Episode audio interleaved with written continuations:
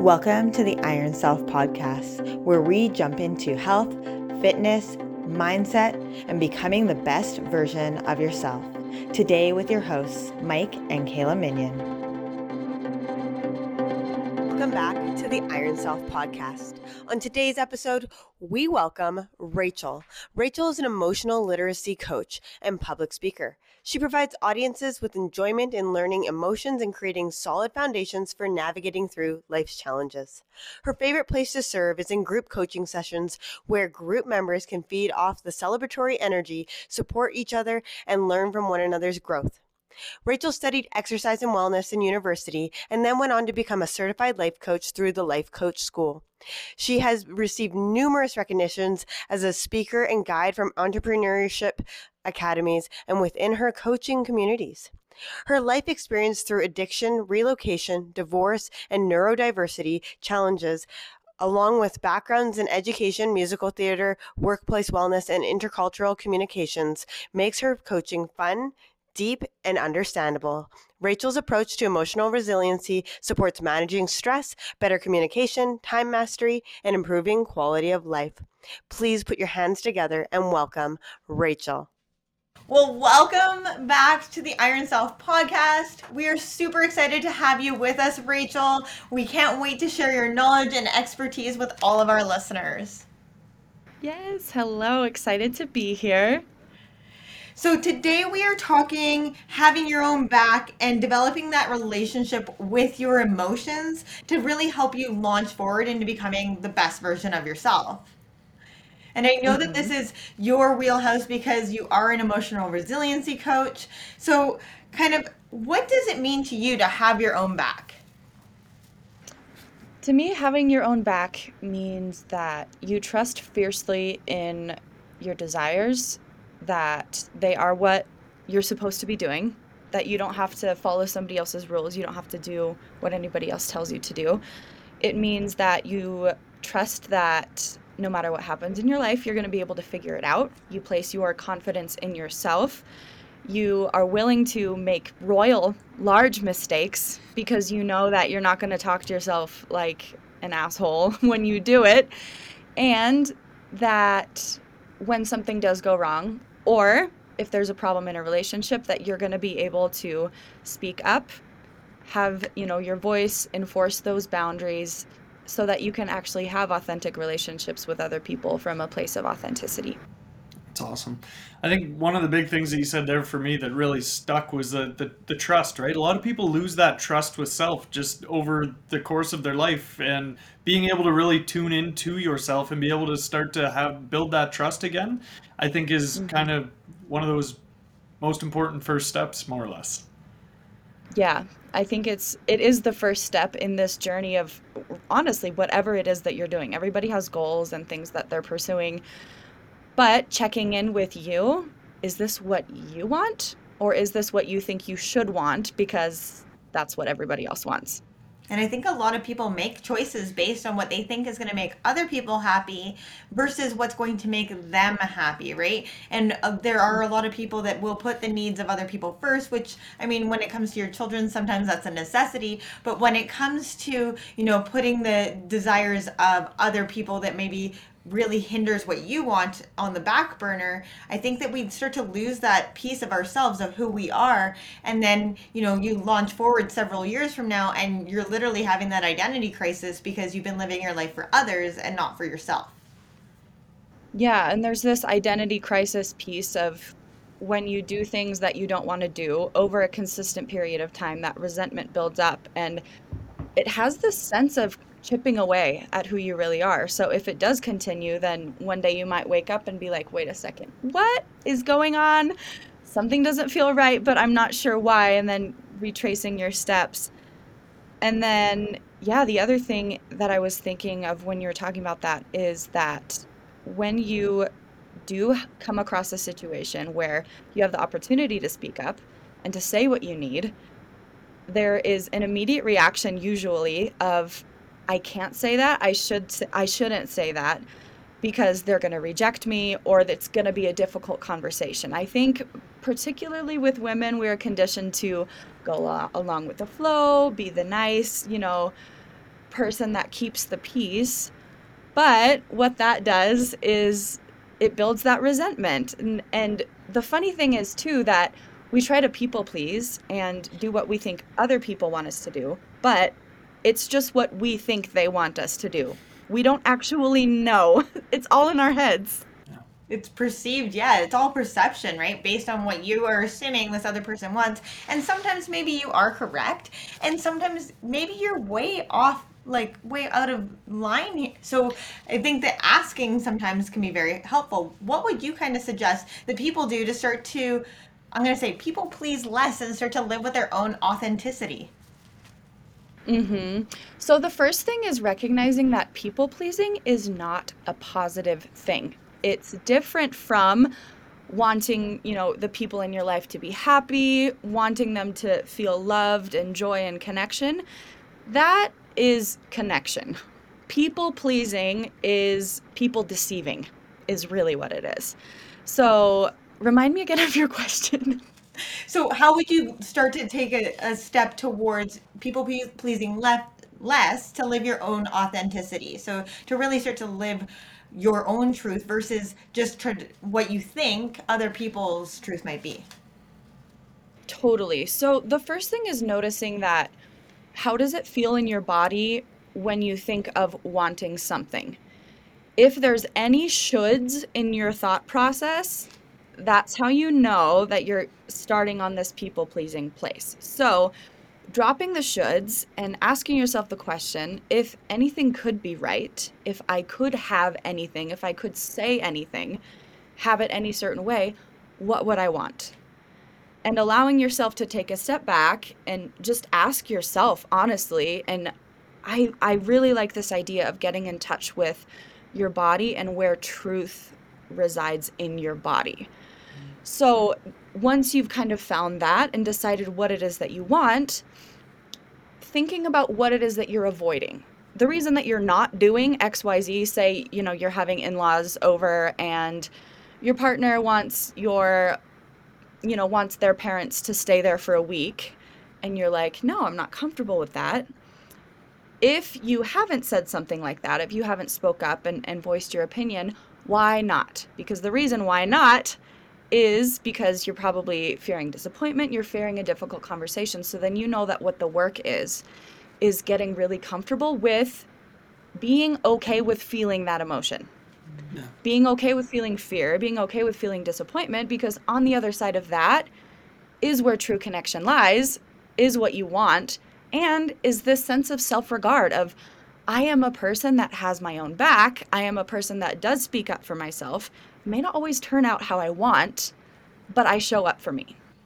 Getting comfortable in the uncomfortable. Yeah, I always say that as com- comfort and discomfort, right? Learning learning that the hard things are actually where you get to get the, the most growth out of it.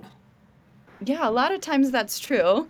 Um, and I think that this idea too of going towards the discomfort slash doing something just because it's hard. it's a different thing, right? Just because it's hard doesn't mean it's it's the right thing, but looking at the end result of is this taking me in the right direction, right? Yeah, I mean, when it when it comes to making those uncomfortable decisions and living with your truth, I think that that's where we start to build that trusting relationship, not only with ourselves, but with the world around us, so that the world around us can understand the maybe the choices that we are going to make. You know, when I am feeling uncomfortable, I'm going to voice it, and like you said, getting really comfortable with that body connection. Like I don't know about yourself, but when I start to feel like I'm maybe uh, stifling what I'm going to say because I'm worried about what other people are going to think, or, you know, are they going to like me? They're going to take that piece away from me. I really do start to feel that right in like my heart center, right? Right into that solar plexus region too. So, like, I'm going to call it right down the center of your breastbone. And that's kind of where I'm like, okay, am I living with my truth? And when I live with my truth, I feel that deep down into my guts. And I'm like, okay, this is where certainty lies. So, being able to take that step forth with that knowledge coming also from your body, not just from your mind. If you're ready to make a change in your life, step into the best version of you, check out our Iron Self Transformation Program. Find more info on our website, www.ironbodycoach.com Yeah, and I think honestly that the wisdom often does come from our bodies because we have so many compilations of thoughts. We can't even dissect all of them. It would take a million years to write down all of the thoughts that we have about one certain issue, but our bodies are able to process that and they just there's a, it's, it's a different language it has unique wisdom so i think asking our mind questions oftentimes in order to make a decision can actually be counterproductive because that's where we're so prone to conditioning from other people as well. That's where the shoulds come in.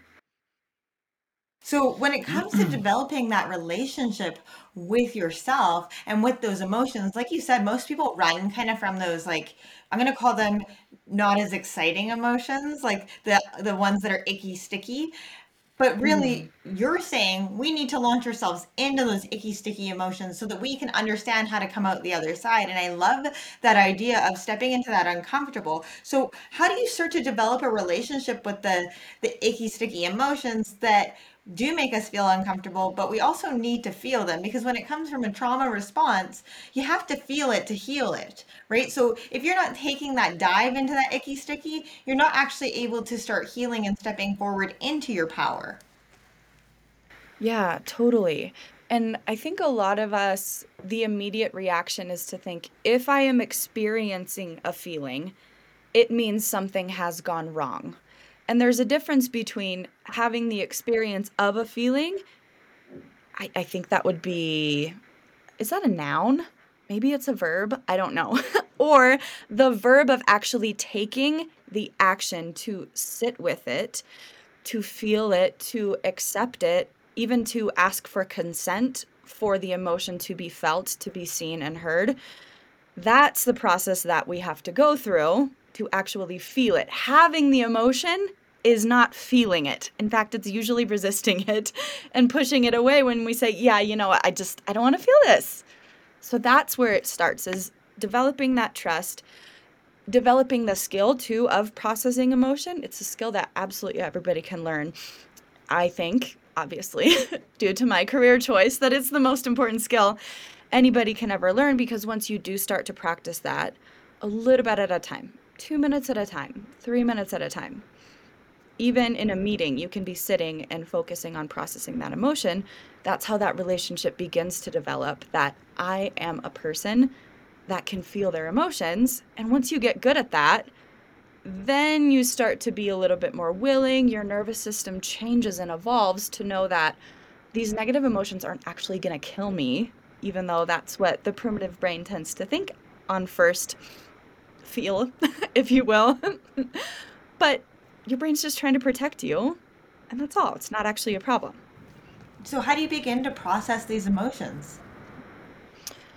So, the way that I learned it was to close your eyes and just go inside your body. So, say for example, you're feeling anxiety. This is a really common one for people, right?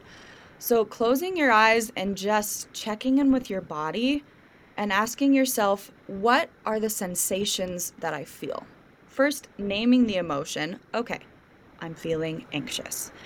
And then going into the body and looking for the colors, looking for the textures, looking for movement patterns. Is it pushing in? Is it pushing out? So, a lot of people will feel kind of a spinning sensation of anxiety in their head or a tension in the solar plexus. Some people feel it in their shoulders. Everybody is different. Some people will have um, a red hot searing feeling in their throat. There's really no way to feel it, but the focus is on the sensations, not on the sentences that usually come up with that comes with the emotions. And that would be if you're feeling anxious, you might say, I feel like everything is going wrong. That's not a feeling.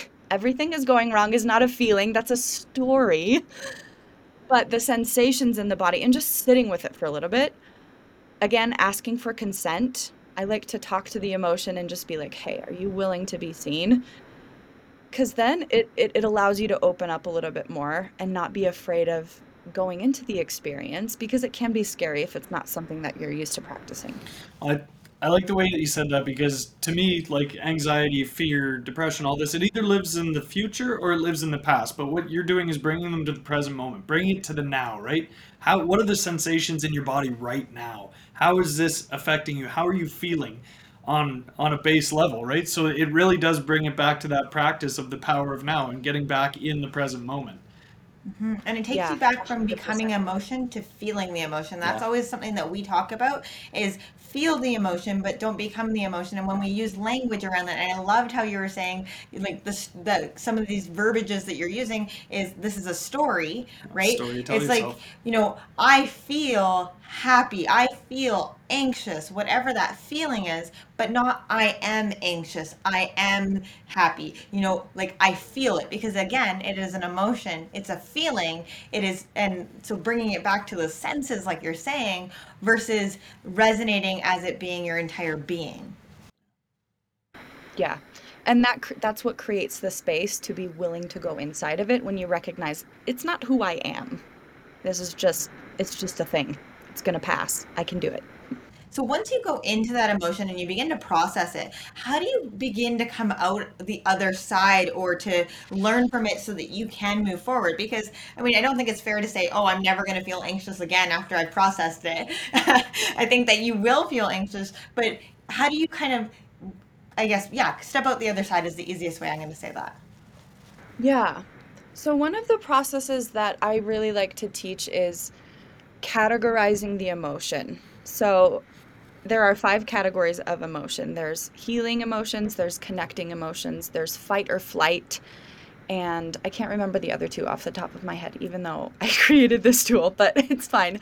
So I like to put them into one of those categories because if you are in a fight or flight emotion, for example, fear is one of them, just as an automatic reaction.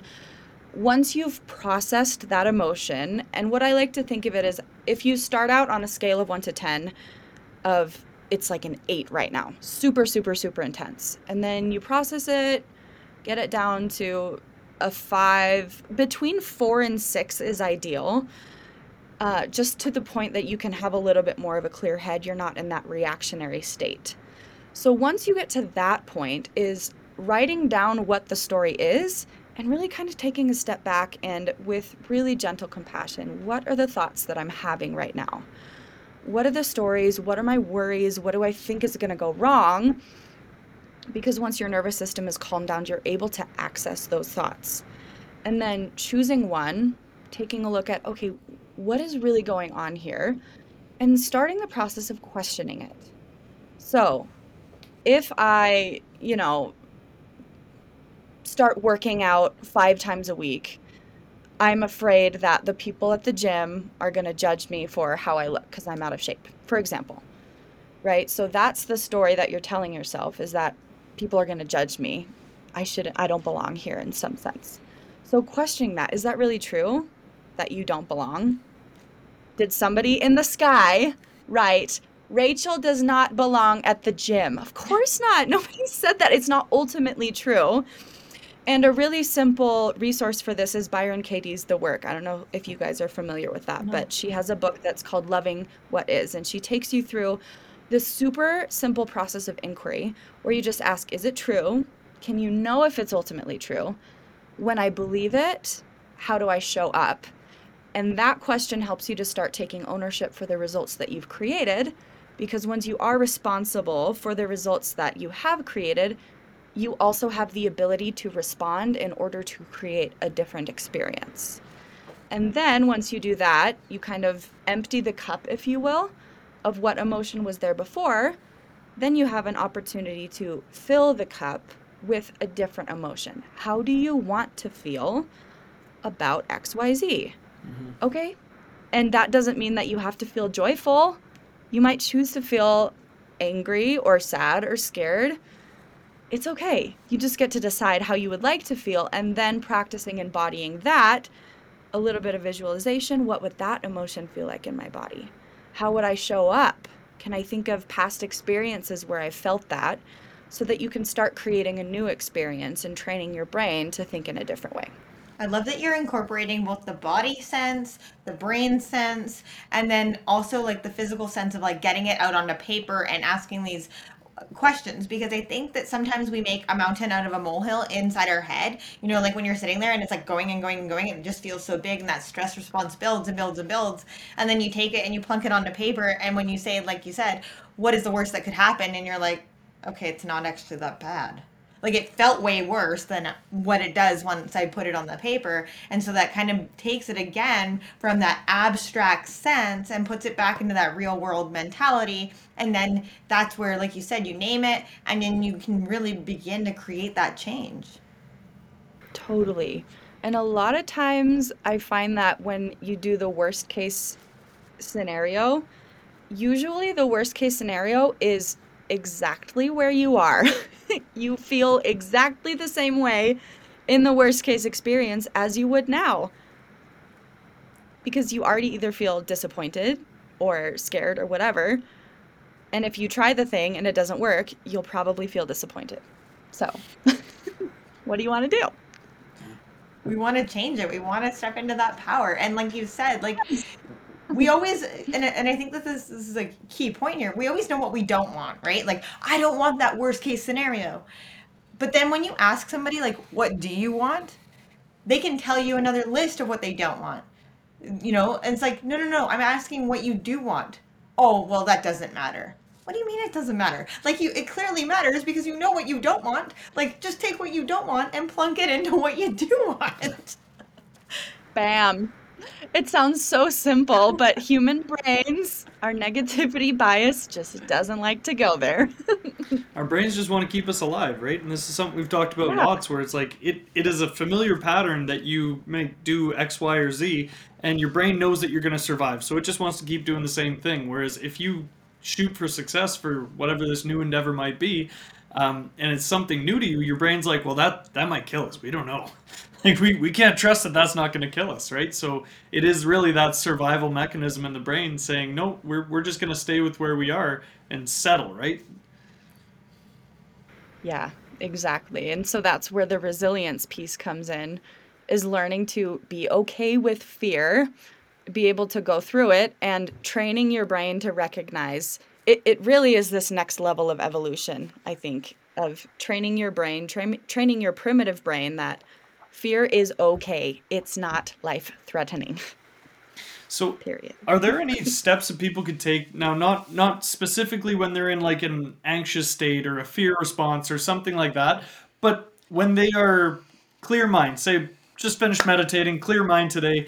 Um, steps that they could take to start to build that resiliency before they hit those stressors. Yeah, that's a really good question. So I think knowing your triggers is a really big thing. There is the stress bell curve, which on one half is the eustress, EU stress, which is this positive sense of stress, a little bit of pressure, a little bit of challenge, but that you can still operate within. And then when it turns to distress, that's where things start to get problematic. So recognizing and and planning, I really like writing down body maps or systems or patterns when you look back of when I'm in this situation, I tend to feel this way. And then making decisions ahead of time of how you want to prepare for it.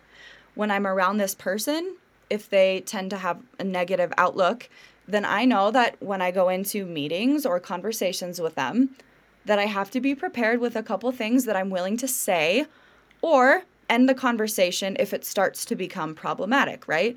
So thinking about it ahead of time, especially when you are in those clear states, is so powerful because that's when you have access to an emotionally neutral space. You can really use the power of that prefrontal cortex to plan things ahead of time and and think out where are the stressors in your life where are the things that you're wanting to change but really from a positive perspective of i can plan this ahead of time so that i'm redirecting my brain instead of letting it go back to that old pattern, I'm building a, a trench, if you will, so that, or building a train track so that there's an option to go somewhere else when that scenario comes up.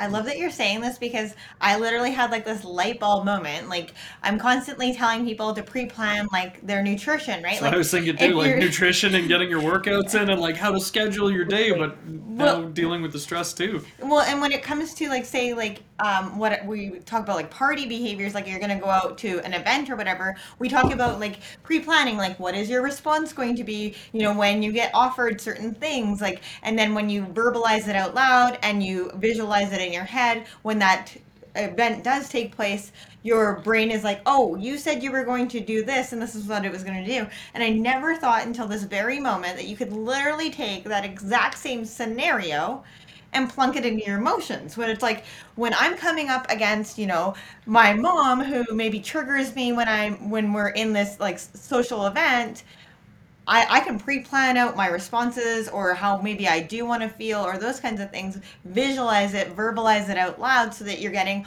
all of the different parts of your brain working together. That situation arises. Now I can call on that emotion that I said I was going to do instead. Exactly. Because you're giving yourself a chance to react in a different way when you think of a different way. Well, and your brain has to has to think of a different way, and most of the time, like Mike already said, like these are these same patterns, and we just repeat them because your brain likes familiarity, right? And so when something has already taken place, that it wants to keep doing that. So then when you visualize it, you verbalize it out loud, and you've got all that other stuff going on. You're like, okay, no, I act. This is actually now familiar to my brain. This is a new process. Well, it's pre-planning for success, right? It's what we talk about in every other aspect. That's that's a beautiful thing. Yeah, using it for emotional resiliencies. That's a great tool. Mhm. Yeah, it's my favorite. and I think too that we we spend so much time trying to get out of the negative emotion that it becomes more reactive instead of proactive. So I think again that kind of goes back to the evolution and just being really intentional with the systems and the habits just like eating a certain way becomes habitual over time getting in your workouts becomes habitually habitual over time taking the time to clean out your brain, clean out your body from any stored emotions that don't need to be there anymore. It's so powerful. Well, using our brain to a greater capacity, I think, is, like you said, one of those evolutionary things where this is the next step in evolution. We need to start understanding the the power that we actually harness inside of each our each of ourselves, right? Like you can control your entire environment and your entire perception based on what you allow your brain to go away with, right? When you allow your brain to go into that crazy imaginative state and we can perpetuate perpetuate like that anxiety like oh what's the worst that could happen if i walked out the door today my car won't start or i get hit by a car or something falls from the sky like you can create all of this stuff that maybe isn't tangible in in reality and so bringing yourself back to that reality and how can i pre-plan for these other situations that might arise and those triggers Yeah. Yeah, for sure. And as you were talking, I was thinking too of how often we try to put out a fire with water. So say you're feeling, you you were talking about the the worry. And we try to just go to like peace and calm, peace and calm, peace and calm. And it's almost like like trying to pull yourself down versus a gentle redirect as worry is a very up in your head emotion. It's very just constant thought spinning and spinning and spinning. Okay, so instead of thinking what could go wrong, asking yourself a positive question, what could go right? And just allowing that worry to go into a different direction so that it's more like pouring baking soda on the fire, if you will, instead of trying to force yourself into completely the opposite. 100% i mean like i think we do that with our kids on a regular basis. It's like i call it distraction. It's like they ask a question and you're like and here's this other question for you. And then they just they, they just completely forget about what they just asked. But it's i think that's brilliant to kind of be able to use on yourself but how often do we think of that? Yeah, well, and that's that's the thing, right? Like like you're saying, having those tools ahead of time because when you're in the emotion, when you're feeling those emotions, they can be very strong, right? They can, again, if you fall back into the old habits, they just they Take start to perpetuate and take over, right? So having those tools in the toolbox ahead of time to be like, nope, okay, stressful scenario, I'm going to take a step back because I've already planned this, I've already thought about this, and now I can digest and actually actually react instead like react properly instead of overreacting. Absolutely. And I'm not sure if this is what you guys practice with your clients as well, but having one or two, maybe three tools that you really click with, so powerful. Having 10 tools that you're like, which which one do I choose from? it's like decision fatigue. So just choosing one or two that really really sync with you and practicing it for a week or two, trying it on, seeing how it feels. Okay, maybe not my favorite. I'm going to try a different modality, a different framework so that you can really find out what does work for you. Again, going back to those shoulds, there's really no right way to feel because everybody does it so differently. So, really allowing yourself to trust, tying back to even the beginning, that you're going to be able to figure it out. It's it's just an experiment. It's just practice. Mm-hmm. Yes, and we build that self trust, I think, with that repetition. And I think that we all kind of come at it and we're like, well, I should trust myself. I should just know that I, this is the emotion I'm supposed to feel. And like, but it comes with repetition. Like, you get confident in something by repetition and then you get unconfident with something when you haven't really done it because your body or your brain doesn't necessarily know how to do it. So when it comes to this emotional resiliency stuff how often should you be you know really practicing going into these emotions and understanding them and understanding your triggers? As often as possible honestly. And a lot of people think that feeling emotions is a big event like you have to set aside an hour, go into meditation. I just have to feel my feelings. Does that sound fun? no, of course it doesn't, which is why we don't do it when we think of it that way. So I like to think of it as a gentle check in with your body throughout the day. Hey, fingers. Hey, toes. How you doing? Oh, I'm noticing I'm not breathing. What's going on? And checking in as often as you can, which it's a habit that you, that you can build. The more often you check in, the earlier you catch those patterns, the more you are planning ahead of time and just reflecting on what is going on normally in your life, what's going on, especially in your brain, allowing yourself to witness those stories. That's the process of knowing who you are, knowing how you work and then integrating that in with, you know, mindfulness and meditation, starting out with just putting on a 2-minute timer and deciding, okay, I'm going to go into my body for 2 minutes.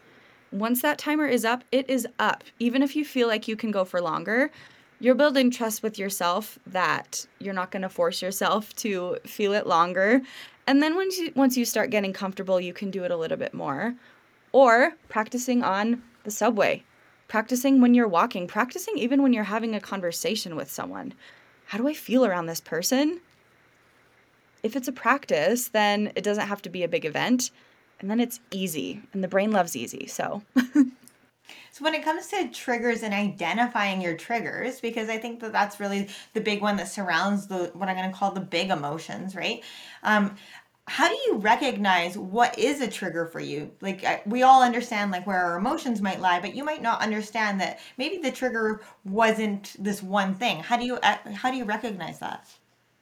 Mhm mhm i think it starts with looking at it a piece at a time as if it was a puzzle.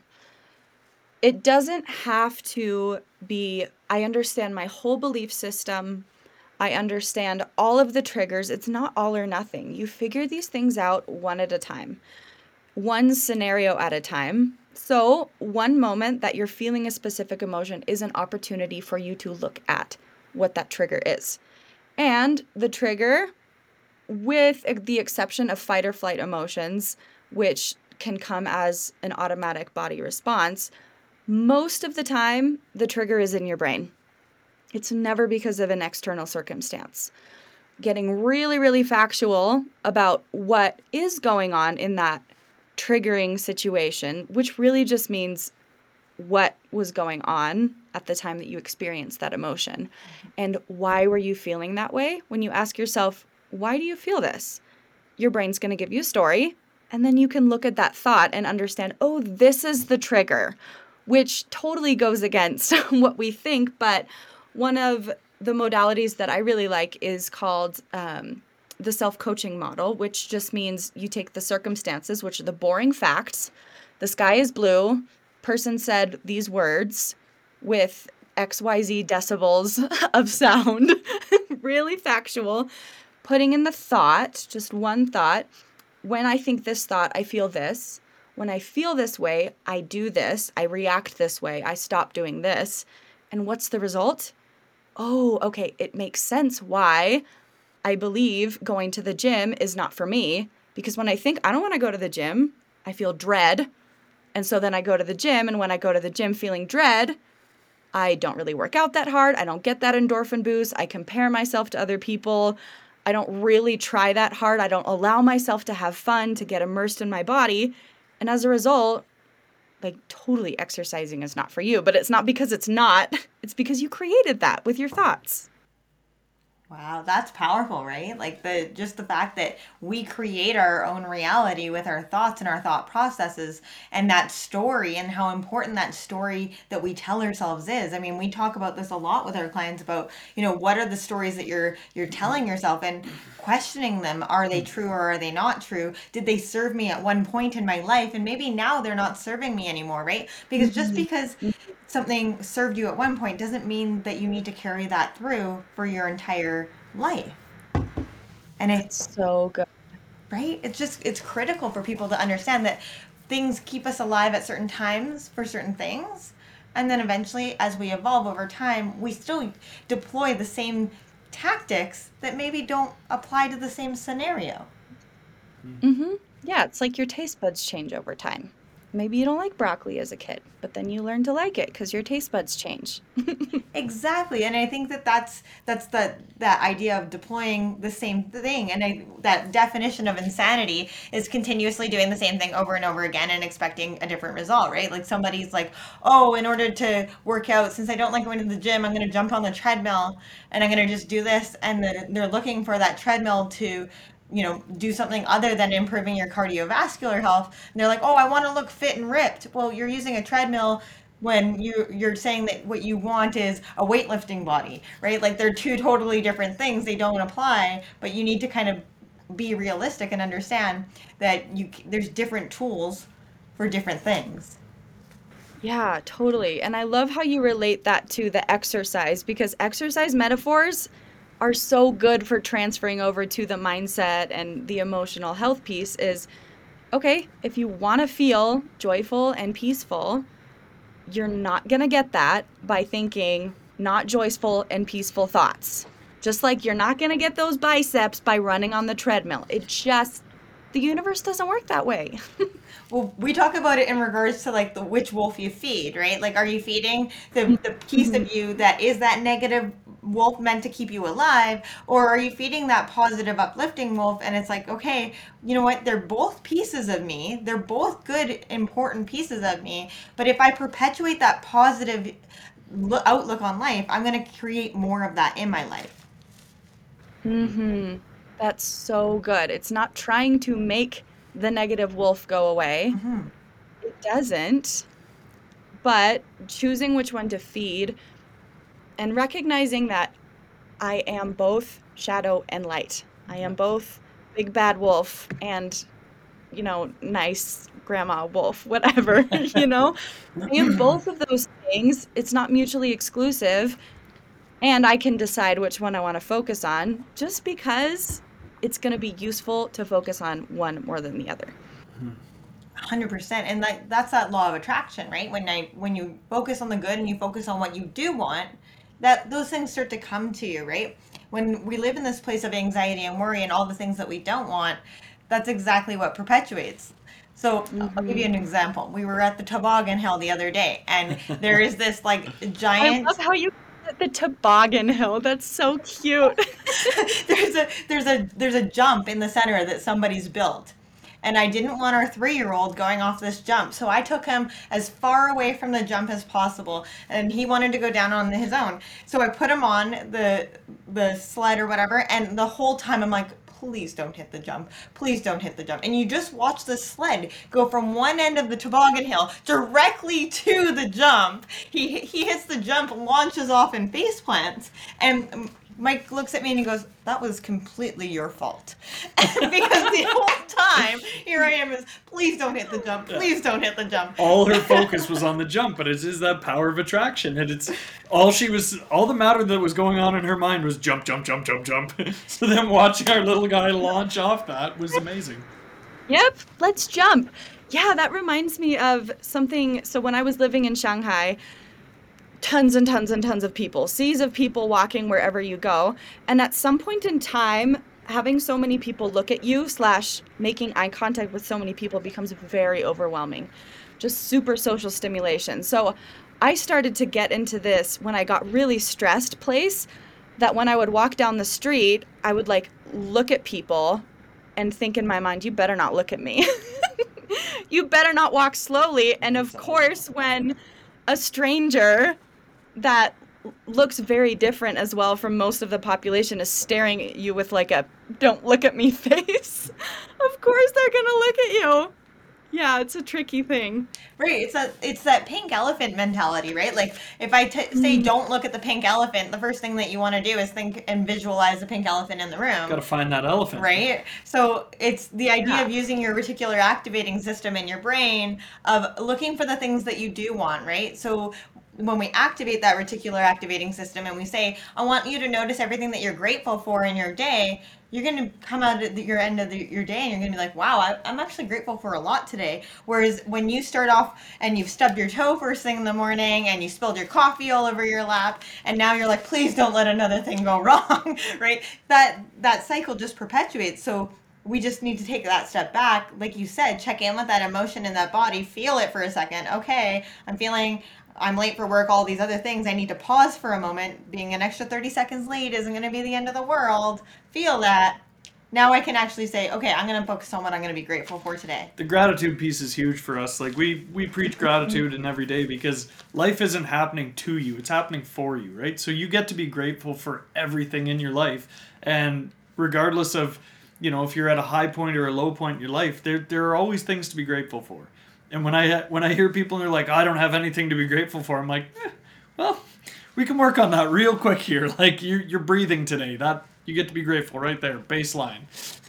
Yeah, totally. It's it's just because you're not used to focusing on that, but like focusing on using that reticular activating system. It's building a belief. It's building a new belief of the way that you want to be. And there's this wonderful quote that says, "When you take care of the minutes, the years take care of themselves." We're never more content in the future than we can be right now. It's just impossible. So I love that gratitude piece. It makes it so accessible, I think, to change your emotional state as well. Just thinking, okay, I'm breathing. I'm breathing. I am here. I have everything that I need in this moment. Yeah, There you go. In, so good. in this moment too again right bring brings you back to that present moment how how powerful it is to live in the present moment not get stuck in the past and not be living strictly for the future but enjoying the moments that we have mm-hmm So yeah, I think that's the, the theme of the planets right now. totally and using like that like you said that future planning planning out those emotions how important that is and also using that same technique of coming back to that present and how empowering both of those dichotomies are and how that we can really begin to change our reality and our perception of reality simply by coming back into ourselves and into our body Mm-hmm. Mm-hmm. Yeah, I think that's like the perfect summary of emotional resilience. Bringing it back to the body, looking at what you want to change, planning it ahead of time. And then also this aspect of celebration, too. Of, hey, look at me. I changed my emotional state. I processed a feeling. It's a baby step, but it doesn't matter. We encourage babies when they stand up and fall down. Like, oh my gosh, you fell down. It's so cute. Why don't we do that to ourselves more? There is never, in my belief, a moment in life, a victory in life that is not worth celebrating. Always have a dance party. I absolutely love that. Well, thank you so much, Rachel, for sharing all of your expertise. This is this has been a wonderful conversation, and I think that it's just it's there's so many tools and golden nuggets here to really propel you into becoming the best version of yourself. So if somebody wanted to find you, where would they find you for that emotional resiliency coaching? Yes, so I'm pretty easy to find. I'm on LinkedIn, I'm on Facebook as Rachel Shumway, R A C H E L S H U M W A Y, and also on Instagram, which is rachel.speaks.resilience. Resilience resilience has one L, not two.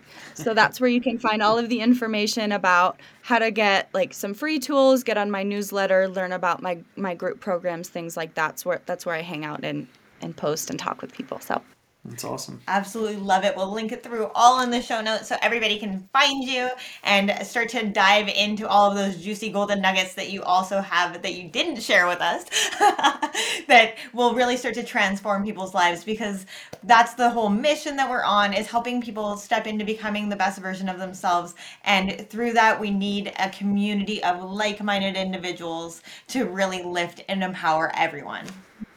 Mm, so good, so good. Yeah, I've had a wonderful time talking with you guys. Thank you for having me. Thank you so much for joining us. If you loved today's episode and found value in the information Rachel and us provided, feel free to reach out to Rachel. Check her out, rachel.speaks.resilience on Instagram, or find her on Facebook at Rachel Shumway. Check out her podcast, Not Your Basic Badass Emotional Resiliency for Life Coaches. Or reach out to us, www.ironbodycoach.com. Thank you so much for listening. Have an amazing rest of your day. Bye for now.